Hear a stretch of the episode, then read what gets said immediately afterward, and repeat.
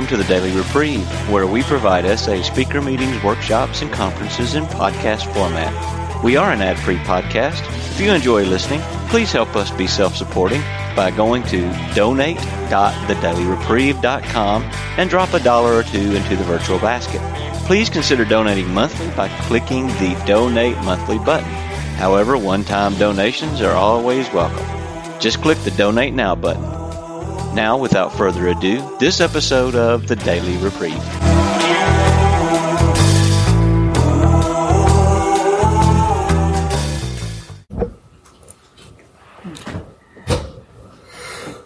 All right.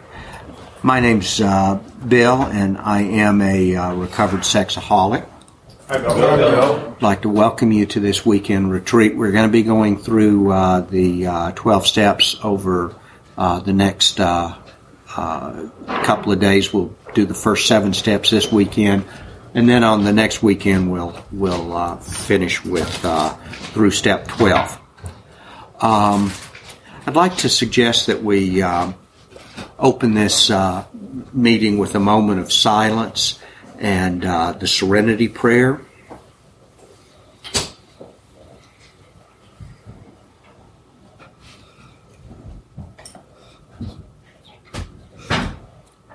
Serenity prayer, God, God grant me the serenity to accept the things I cannot change, courage to change the things I can, and the wisdom to know the difference that thy will mine be done.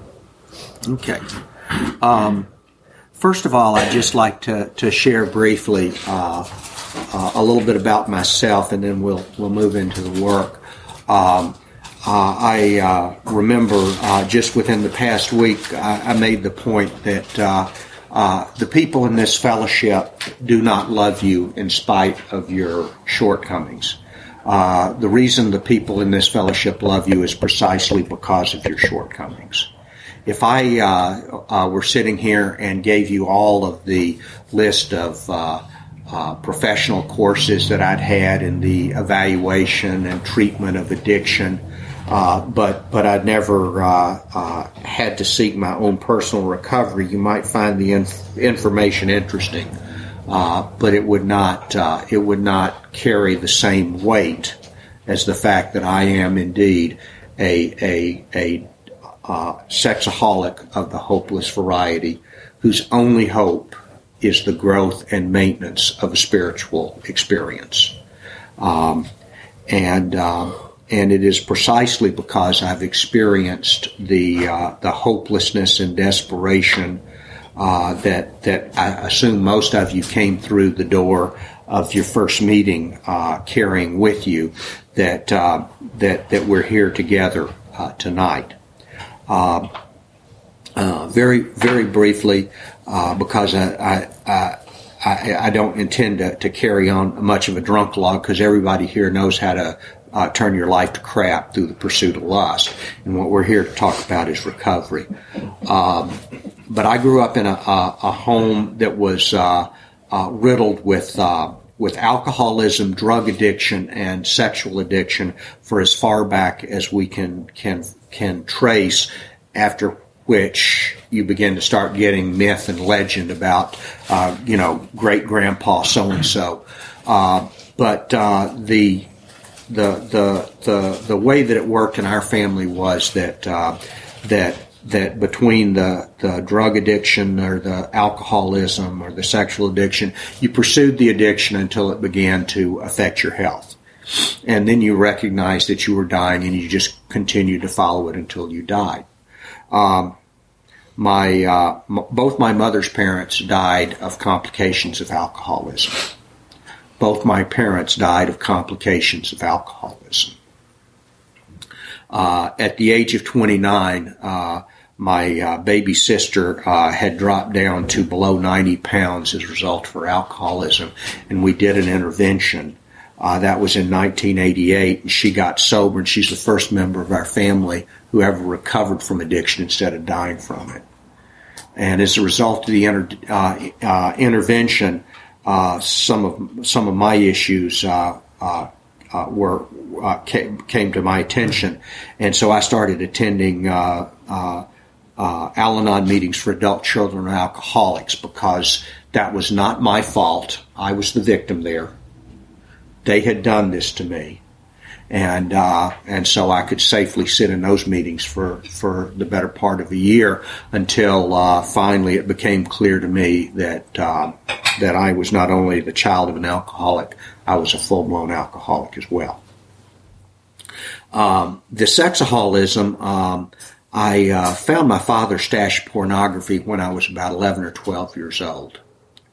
Before that, I had seen a uh, uh, a particularly lurid uh, cover on what they used to call men's magazines uh, back in the uh, uh, the the fifties and sixties, and and and the one that got my attention. If I were a good enough artist, I could replicate that that picture fifty years later.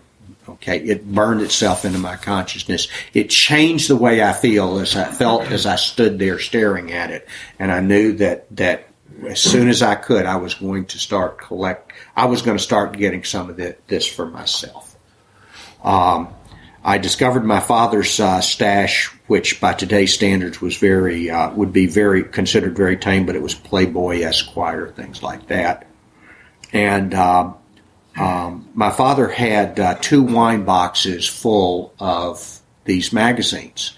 Now, I would would submit to you that if you're not powerless, you probably don't have two boxes of pornography. Okay, um, but but but for whatever reason, he could not stand to throw these magazines away after he'd read them. Now, I don't understand why he would feel that way, but uh, most normal people, you know, they read their Playboy and they may keep it a month or two and then they throw it away because next issues come. But uh, but that started uh, somewhere around the age of uh, the, the, the uh, of of uh, ten or eleven, and it, it progressed, um, and it progressed with uh, progressively more deviant pornography, um, and um, my my modus operandi was to find vulnerable girls who's generally uh, uh, uh, daughters of, of alcoholics or or violent men. and and and these were very damaged girls and and and my exploitation looked to them like the type of relationship that they expected between a, a male and a female. And I, I, I used them for my own sexual gratification with absolutely no concern for what was in their best interest. Um, when I when I went to, to treatment some 40 years later, they they uh, not only told me that I was a, a sex addict, they pointed out that I was a sexual predator because that does meet the definition. And the sad part was, is like as with anything, the, the disease progresses and the boundaries progress. And my, my uh, the, the, the, what brought me to, uh, to the, the point of, uh, pitiful and incomprehensible demoralization, uh, suicidal depression was that I was about to start, uh, uh, preying on, on, on, uh, women that were under my professional care, and, and in Tennessee that's a felony. It'll it'll not only cause you to lose your license, it can get you in the penitentiary if the DA decides that he can get more votes in the next election by putting someone in prison. And um, and and and I knew that, and I knew that that didn't matter. I knew that that threat would not stop me from uh, taking the next step. And I knew that the only way to keep from ending up on the front page of the newspaper or going to prison was to kill myself. And I, I wasn't yet out of options because I had a 357 and a 12 gauge. And, and so there were two options right there. And, uh, and I was trying to decide which one. And fortunately, um, uh, some, some, uh, uh, friends in recovery, uh, who were also, um, uh, physicians intervened and, and offered that I could either go to a a, a, a hospital where I could where they could address my sexual addiction, or I could go to the state hospital where I would be held for observation for 72 hours, and they didn't think that I would be able to get it turned around in just 72 hours, and I might be at the state hospital for a long time. And if you've ever seen or heard of the movie One Flew Over the Cuckoo's Nest, that that's the state of mental health mental health treatment in in Tennessee.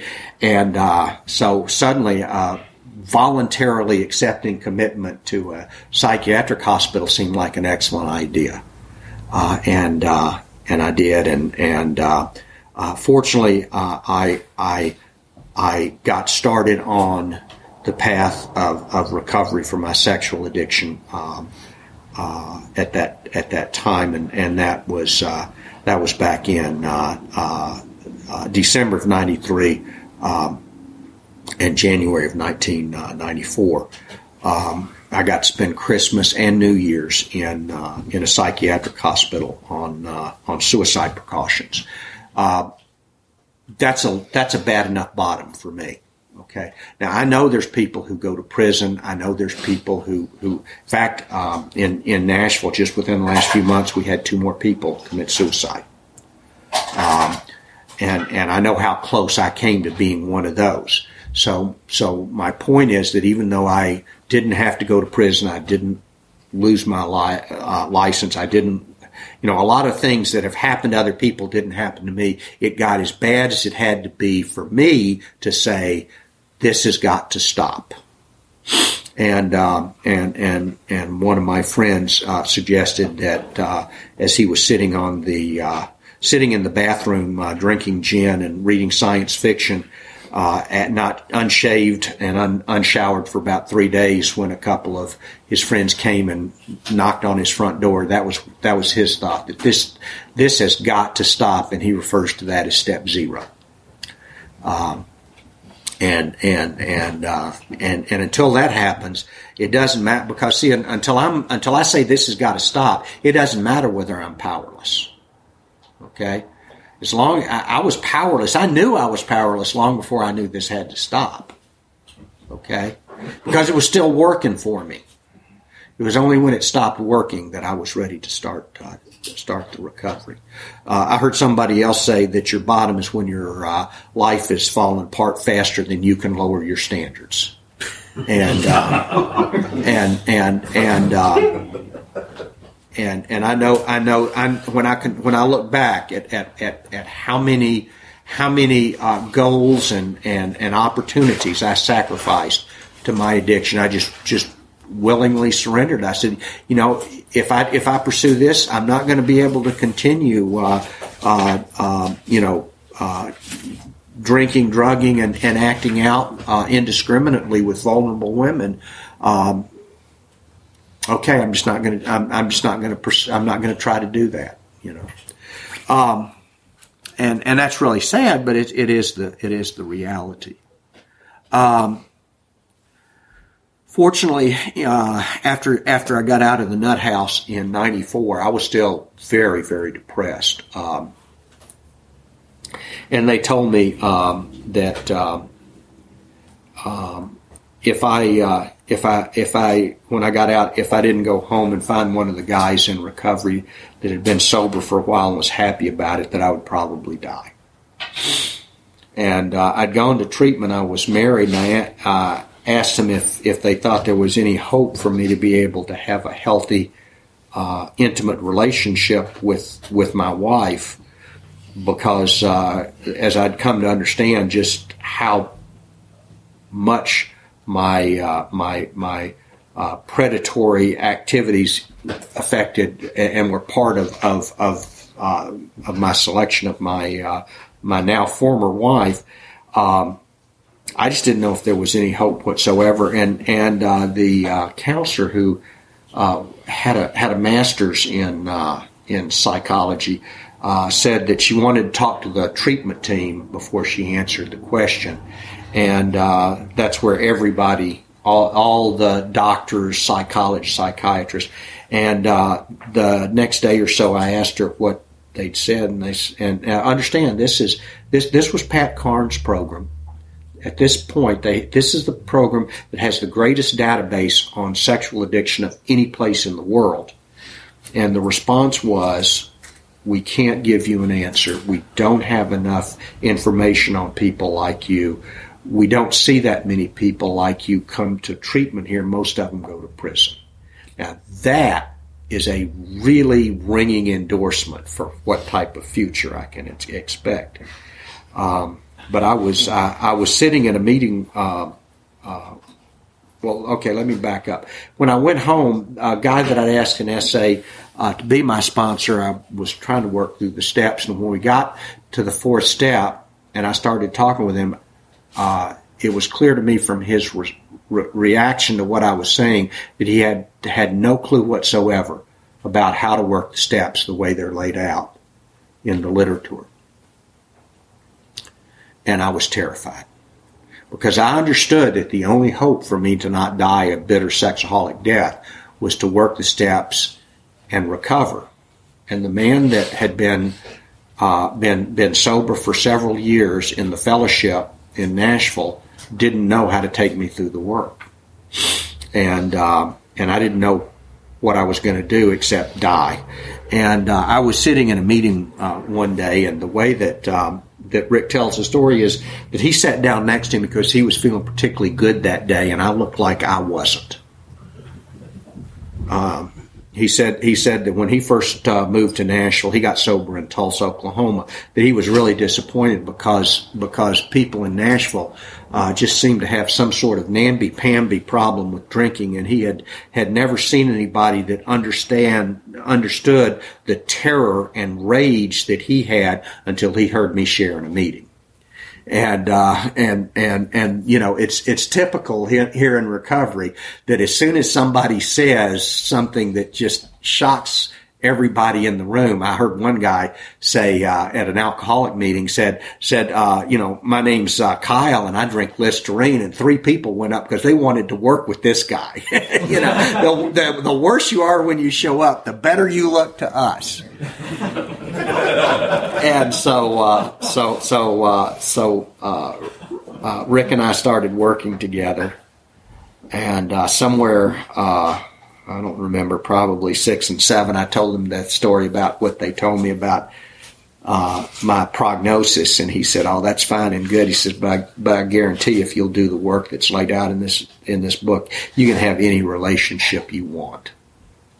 Now, Rick had no uh, had no uh, he he has a college education, uh, he has no uh, training in psychology. His qualifications to be in uh, recovery is that he drank away a multi-million dollar insurance company. Um, but he, he told me that if I would do the work, that I could have whatever I I, I wanted, and um, and uh, and it, it, turned out that he was right. Today, I'm married to a uh, to a really wonderful woman. Some of the men in the room have had an opportunity to meet her and um, and uh, you know that's that is is only as a result of uh, of my recovery. Um,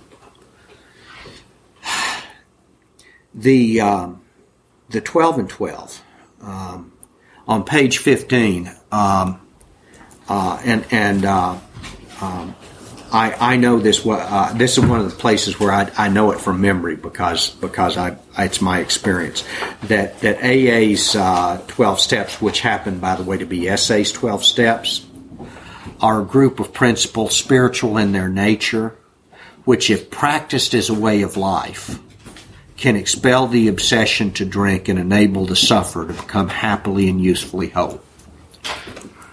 And uh, and my experience is that as a result of, of, of living according to principles that I've learned in recovery, that the obsession with lust has been expelled. And I want, I want to be, be very clear here. I am not telling you that I never drive along the highway and see a billboard with an image or, or whatever that that doesn't catch my eye and cause me to cause me to, to have to make a surrender right there. Okay. Um, and and and in our society, I will be confronted either with images or or uh, and, and, it may be images on on on the television, um, uh, or uh, women who who dress in a provocative fashion, where I have to make the surrender, and we'll talk about that a little bit later. But but if if you if you are planning to spend this weekend, then then you probably understand what I'm talking about. The obsession that upon awakening, you're either thinking about how you're going to act out today, or you're thinking about how you're going to try to manipulate the day so that you don't have to act out. And and the and that's the obsession. Okay, I don't struggle with that anymore.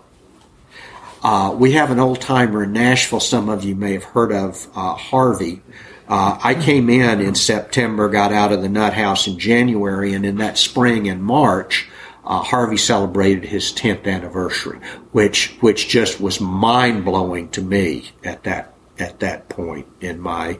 I hesitate to call it recovery, but I was starting.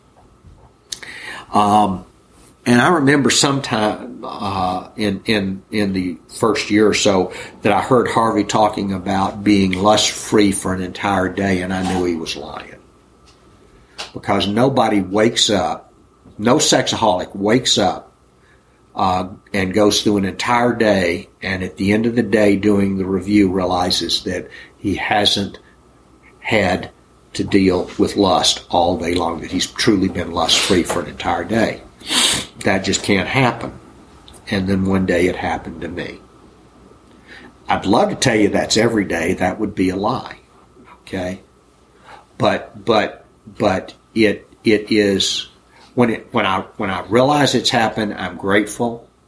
When I realize that I've had a, uh, a challenge somewhere during the day, uh, I'm grateful because uh, of two things. One, I've been reminded that I'm still a sexaholic, absolutely dependent upon uh, God's grace and mercy, and the other is that I'm still sober, and that the that that the power of the program of Sexaholics Anonymous has worked again in my life just as well as it did uh, 17 years ago, 18 years ago almost, uh, in in uh, when I was just trying to, to find some way out of the hopelessness. Um, the um, um, in in chapter five of the big books, Alcoholics Anonymous, the uh, the title of the chapter is "How It Works," and um, and that's adapted in the back of the white book. It's actually on page uh, uh, two hundred and six. Um, and and there's a, a couple of changes, but the, the point that I want to make, and this is verbatim from from the big book are here are the steps we took which are suggested in the program of recovery. Uh, sitting around meetings is not a program of recovery. In fact, I can tell you, don't drink, don't act out and go to meetings. That's what got me to that nut house. Okay. Everything that I was, that I was trying to medicate with my addictions was still going on in my life and I'd given up my last crutch when I when I stopped acting out sexually, because I'd already given up the, the booze and drugs a few years before, and I got to tell you, that is no way to live. Or for for a sexaholic of my type, that is no way to live. Um, so so don't drink and go to meetings. That is not a program of recovery. Okay? Call your sponsor. That's not a program of recovery. Uh, get busy in service work, that's not a program of recovery. In fact, uh, one of the people who committed suicide had been active in service. He just hadn't done any recovery. Um, taking the steps and living the steps as a way of life ex- expels the obsession and allows me to live happily and usefully whole. And if I'm not happy if I if I'd been unhappy If I'd been as unhappy as I was in 1994 from that day till this, you'd have to have a different speaker here this evening because I just could not have stood it.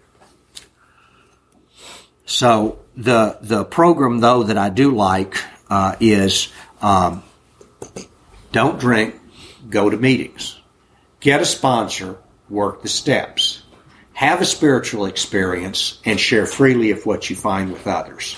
Now that's a hell of a program. As far as I can tell, it's worked for me wonderfully well for the last 18 years. Harvey assures me that it will it will that it will work equally as well for 27 years. And there's some uh, other people a little further down the road, and the point is that that uh, that it just that that it there doesn't seem to have to be an end to it. And um, and, and, these people who have been, uh, and by the way, uh, over after the January uh, conference at Newark, um, I, I went to a place and met a man who'd been sexually sober for 45 years as a result of, of the, the 12 steps and practicing the principles as a way of life. He is not, he is sober by our definition. He's not a member of Sexaholics Anonymous because when he got sober, there was no Sexaholics Anonymous. He and Roy have had uh, some fairly extensive conversations uh, before Roy's passing, and uh, and and they they they agreed on all of the principles uh, that that are in the White Book. It's just that that because he got sober in a in a fellowship and recovery community other than Sexaholics Anonymous, he didn't decide to to to, to leave his his recovery community uh, to join ours uh, when we got started. But um, but but actually, I said I met met one. I got to have extensive conversation with one guy, and I met a second guy who had been his sponsor when he came in, who'd been sober forty seven years. Now the likelihood of me living another 20 years at my age is is not that great which which the implication to me is well I'd be happy to live a long long time. But the implication is that this program will last for as long as I'm likely to live. Now I like that okay? And some of you young guys you could be one of the first people to, to have 60 years of, of, uh, of continuous sexual sobriety and share with some uh, uh, new snot nose who walks in and says says, "Well, I'm just not sure about this." You can say, "Well, you know, it's worked for me for 60 years, and if you live that much longer, it will probably work that long for you." And uh, and that's probably not a bad message to carry. Okay. Uh, now I've been talking a lot about the, the, the big book, which doesn't seem to cause as much controversy uh, in SA as it once did. But uh, once upon a time, uh, uh, I was I was told that we only use uh, we only use conference approved literature in uh, SA. And for your information, the Big Book and the 12 and 12 are conference approved literature in SA. But it's not just that a group of uh, perverts got together in a back room and decided that this would be a good idea. Uh, on page 77 of the White Book, uh, how it works, the practical reality. It says this title is adapted from Chapter 5 of Alcoholics Anonymous entitled How It Works.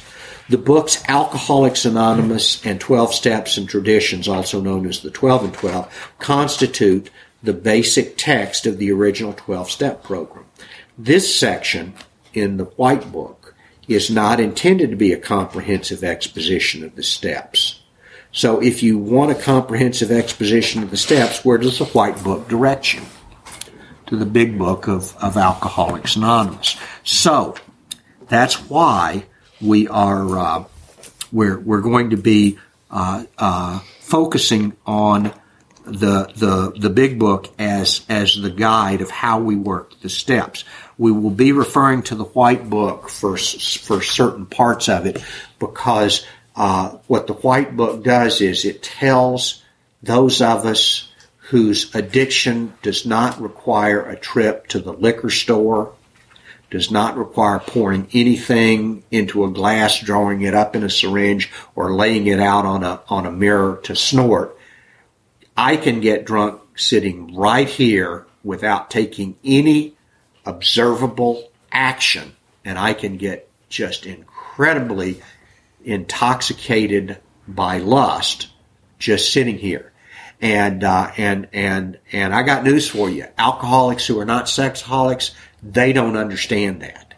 Okay, any more than non-alcoholics understand the alcoholic if you don't have the addiction, if you're not, if you're not a compulsive gambler, you just don't understand the fun of sitting in front of a one-armed bandit, uh, uh, doing bodily functions in diapers so you don't have to get up into and go to the restroom for 18 hours at a whack. Okay? You just don't understand that, right? If you're not a compulsive gambler.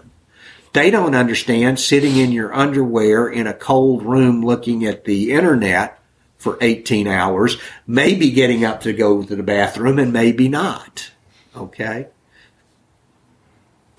And what the white book does is it tells people of our addictive problem how to apply the 12 steps to recover from an illness that we have that is similar to but not identical to the, the disease of alcoholism.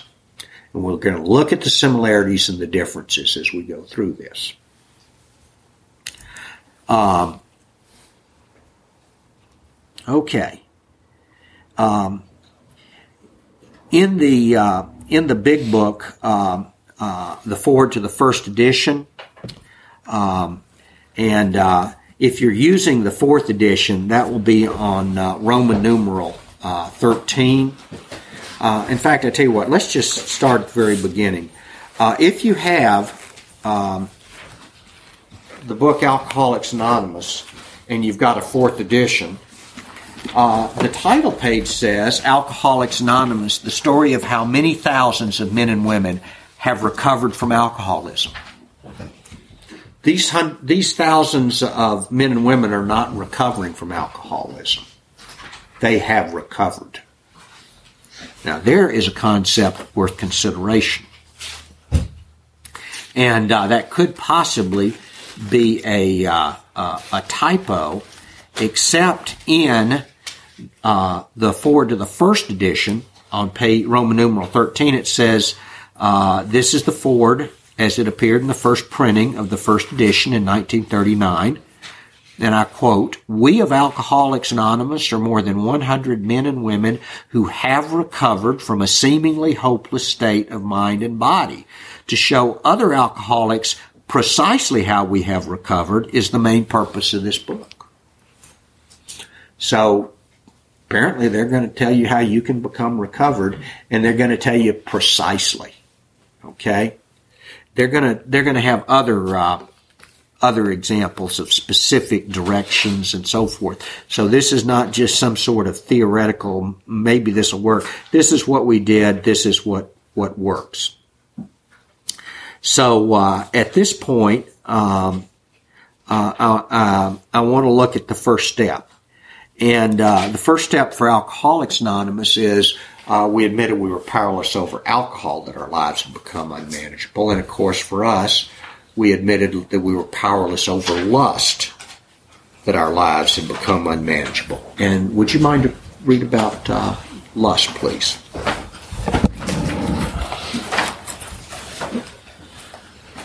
By the way, this is on page 40 of the White Book if you want to follow. Tom Sexaholic. Hey, Tom. Lust. Why in step one do we say we are powerless over lust instead of sex?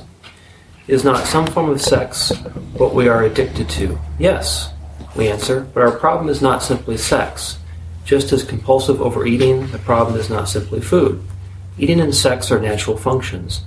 The real problem in both of these addictions seems to be what we call lust, an attitude demanding that a natural instinct serve unnatural desires. When we try to use food or sex to reduce isolation, loneliness, insecurity, fear, tension, or to cover our emotions, make us feel alive, help us escape, to satisfy our God hunger, we create an unnatural appetite that misuses and abuses the natural instinct.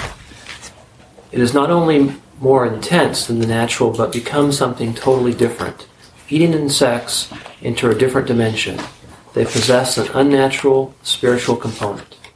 The addiction is thus to lust and not merely to the substance or physical act. Lust, the attitude itself, becomes the controlling factor in the addiction. This may be why people exhibit lust in more than one area. Often, those of us addicted to substances or forms of behavior discover we're also addicted to negative attitudes and emotions. I remember that when I came off lust, alcohol, and tranquilizers, resentment burst forth like a dammed up volcano. I remember thinking that controlling lust must be like trying to control a piece of jello. You press in here and it bulges out there. Or like trying to route a gopher. You plug up one tunnel only to have the beast go to work in another.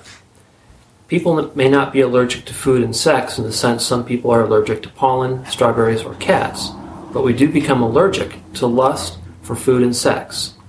Misusing the natural instinct of sex for an unnatural end over and over again increasingly sensitizes us to the triggers of that association until a simple thought or look elicits the compulsion.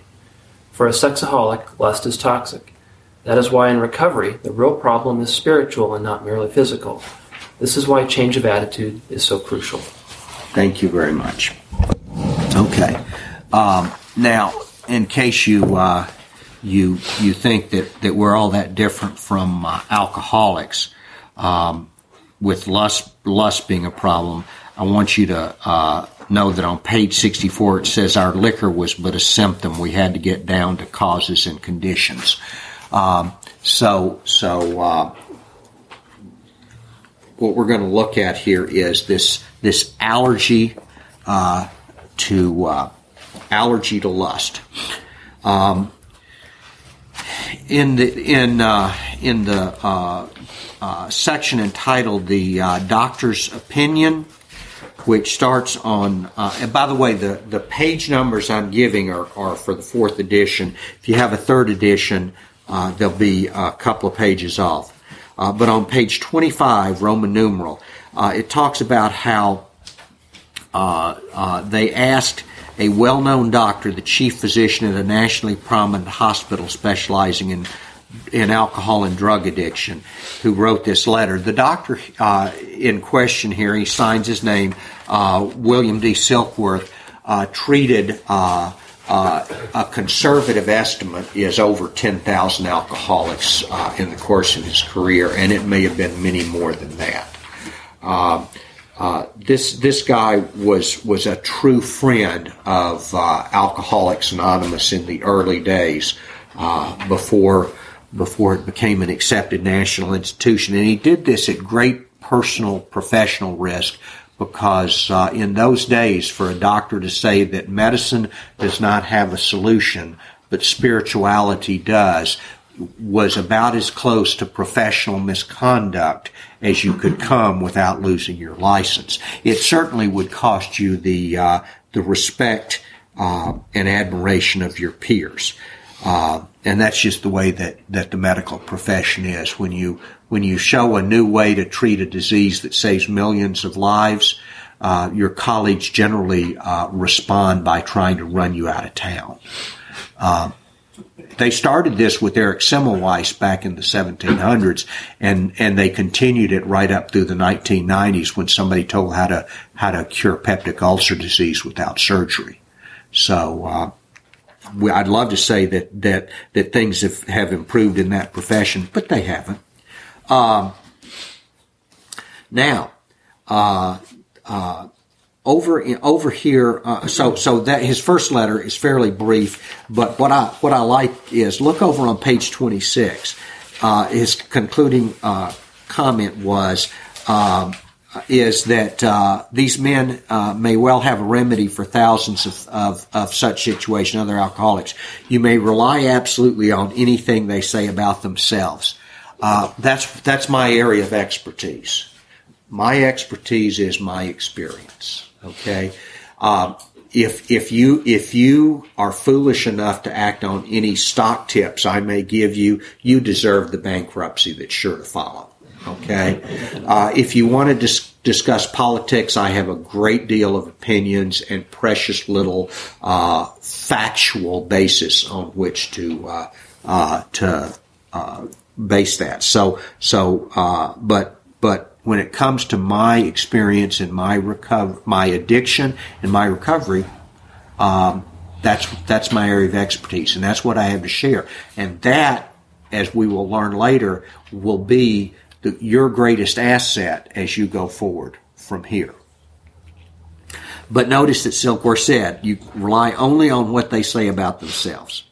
Uh, then uh, in the in in in the next paragraph, it points out that what uh, what Silkworth uh, did was confirm what the alcoholics already knew that the body of the alcoholic is quite as abnormal as his mind, and uh, that any picture which leaves out the phys- physical factor is incomplete.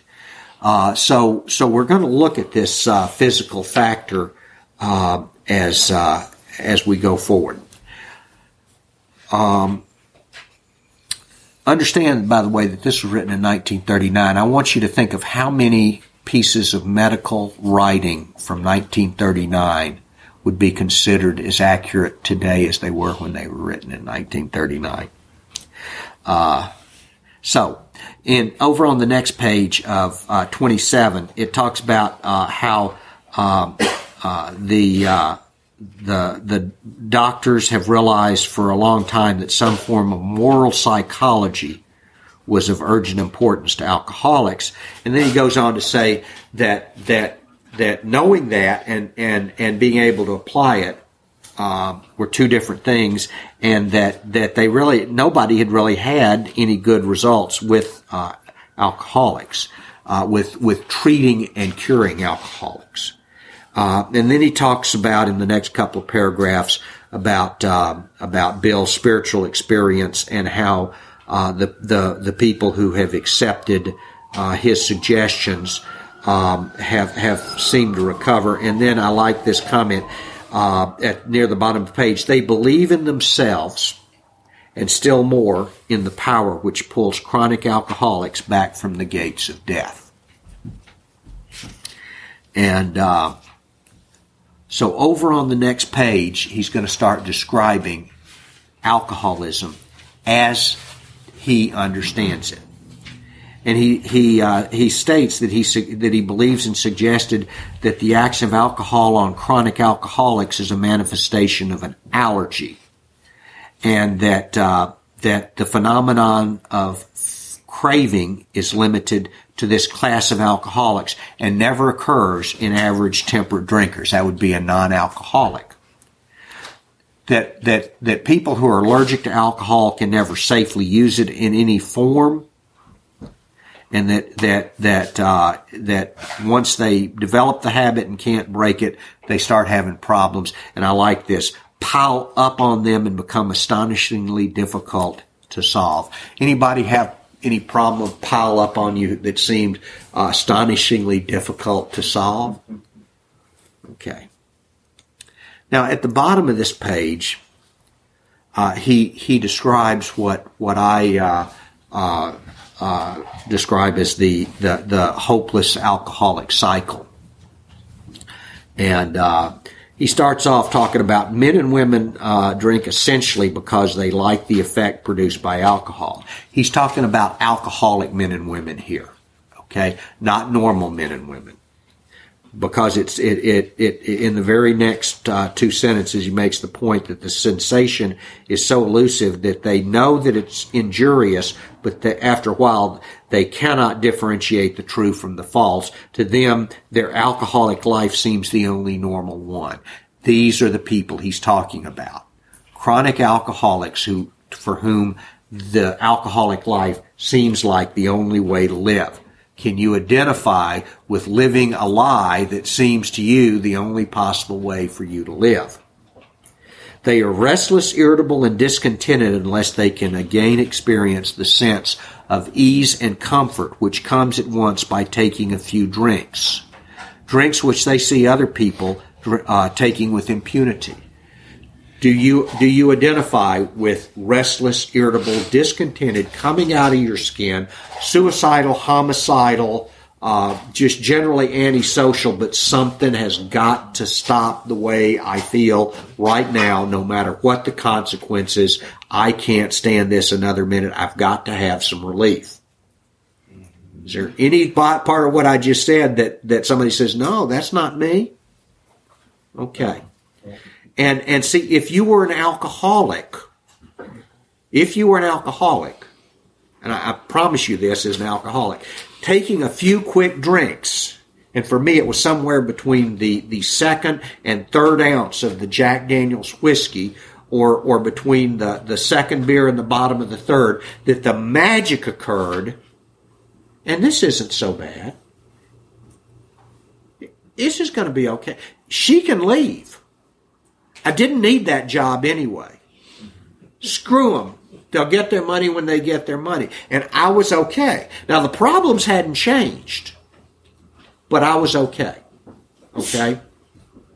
And, you know, lucky me, if there was no booze around, a little sexual fantasy followed by sexual acting out with or without a partner.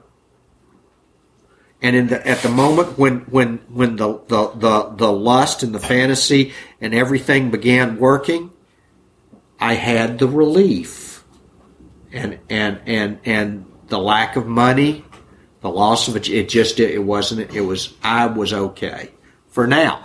The problem was in the next sentence that once I succumbed to the desire, the phenomenon of craving develops, and I pass through the well-known stages of a spree, emerging remorseful. Does this sound familiar? You know, I, I don't, I don't, eh, you know, I, I, suspect everybody in here not only has has engaged in some sort of sexual behavior that you that you didn't that, that disgusted you, okay, maybe with a partner who disgusted you, you know, you know, maybe activity that violated some of your deepest held values, but but all of this, I, I, all of this, I will, I will surrender for that sense of relief because the alternative is the way that I was feeling, somebody's going to die. And if you're going to do murder suicide, it's very important that you get the sequencing correct. um, so we go through the well known stages of a spree. We emerge remorseful with a firm resolution I'm not doing this again. Unfortunately, I do it again because shortly after uh, the hangover, I'm restless, irritable, and discontented again. I've got to have some relief, and this is repeated over and over. And unless this person can experience an entire psychic change, there is very little hope of his recovery. On the other hand, and strange as this may seem to those who do not understand, once a psychic change has occurred, the very same person who seemed doomed, who had so many problems he despaired of ever solving them, suddenly finds himself easily able to control his desire for alcohol, the only effort necessary being that required to follow a sim- few simple rules. Okay, so so Silkworth has identified the problem that when we're not drinking, we're restless, irritable, and discontented. And when we do drink, we have a, a, an allergy that's manifested by craving that leads to a spree. And at the bottom of the page, and continuing to the next page, he talks about people who have everything going their way and they take a drink a day or two prior to the date. The phenomenon of craving at once becomes paramount to all other interest so that the important appointment was not met. They were not drinking to escape. They were drinking to overcome a craving beyond their mental control. How many of you guys acted out when your life was in absolute shambles? How many of you acted out when everything was going wonderfully well and you couldn't see a cloud on the horizon? Okay? And once you do, once you once you start it, to how many here miss some important meeting or other event in their life because of their sexual acting out? Okay? And how many of you actually were physically present and not there because you were in your head somewhere else? Okay? So, so, so, so far, is this guy telling our story? just substitute lust for alcohol, and here we are. And then, then here's the other point, and this is a this is is it. There are many situations which arrive out of the phenomenon of craving, which cause men to make the supreme sacrifice rather than continue to fight. What did he just say? Suicide. Okay. Um, and and if you haven't had one here recently, um, your your fellowship is getting large enough now that you will. Okay, that's that's the sad reality because this is a fatal disease. And uh, and and the good news is that while we have a solution, the bad news is that not everybody is going to be willing to accept it. Okay. Now, here's here's why Dr. Silkworth had such a miserable uh, success rate. Down at the bottom of, of this page, uh, Roman numeral 30, it says, all these, all these people he's describing, and many others, have one symptom in common. They cannot start drinking without developing the phenomenon of craving. This phenomenon, as we have suggested, may be the manifestation of an allergy which differentiates these people and sets them apart as a distinct entity. Normal people want to have sex, they have sex, and they don't want to have sex for a while. Okay? Now that's just the reality. Normal drinkers have one or two drinks, maybe on New Year's Eve, a couple more than that. Maybe on New Year's morning they get up with a little bit of a, a headache and they don't think, well, I'm going to start drinking like that right now again. Okay? Sexaholics in the middle of a spree have had more sex in the last few hours than somebody else normally has in a month, and they want more because of a phenomenon of craving. And the reality is, what you don't want is more sex. What you want is to stay, to avoid returning to the terrible feeling that you had before you started the spree. Okay? And this craving has taken you off. And here's the point. This allergy has never been, by any treatment with which we are familiar, permanently eradicated. The only relief we have to suggest is entire abstinence, and that relieves the craving, but it doesn't do anything for living the rest of your life restless, irritable, and discontented. That was Silkworth's solution. That was the treatment that he had to offer the thousands of alcoholics who came through his treatment center before Bill Wilson made it. And guess what? Most of them did not stay sober because living dry for an alcoholic is at least as bad, maybe even more frightening than dying a bitter alcoholic death. And I'm here to testify to that. If there was no solution to the way I felt in 1994, I would not have hung around. I would have gone back out. Now, I would have gone back out and I would have found some new combination of, of, of sexual perversion, uh, alcohol, drugs, whatever, that, that probably would have killed me long ago. But if, it, if that were the alternative to living the way I was feeling every day when I woke up in 1994 uh, after getting out of the hospital and in 1993 before going to the hospital, I don't care. I can't, I could not have, I couldn't stand it much longer. Um, and then he goes on to say, what is the solution? And he talks about, uh, uh, in the middle of page 31, it's just one paragraph. He accepted the plan outlined in this book. That's the solution. And we're going to look to see what is the uh, the plan outlined in this book. Um,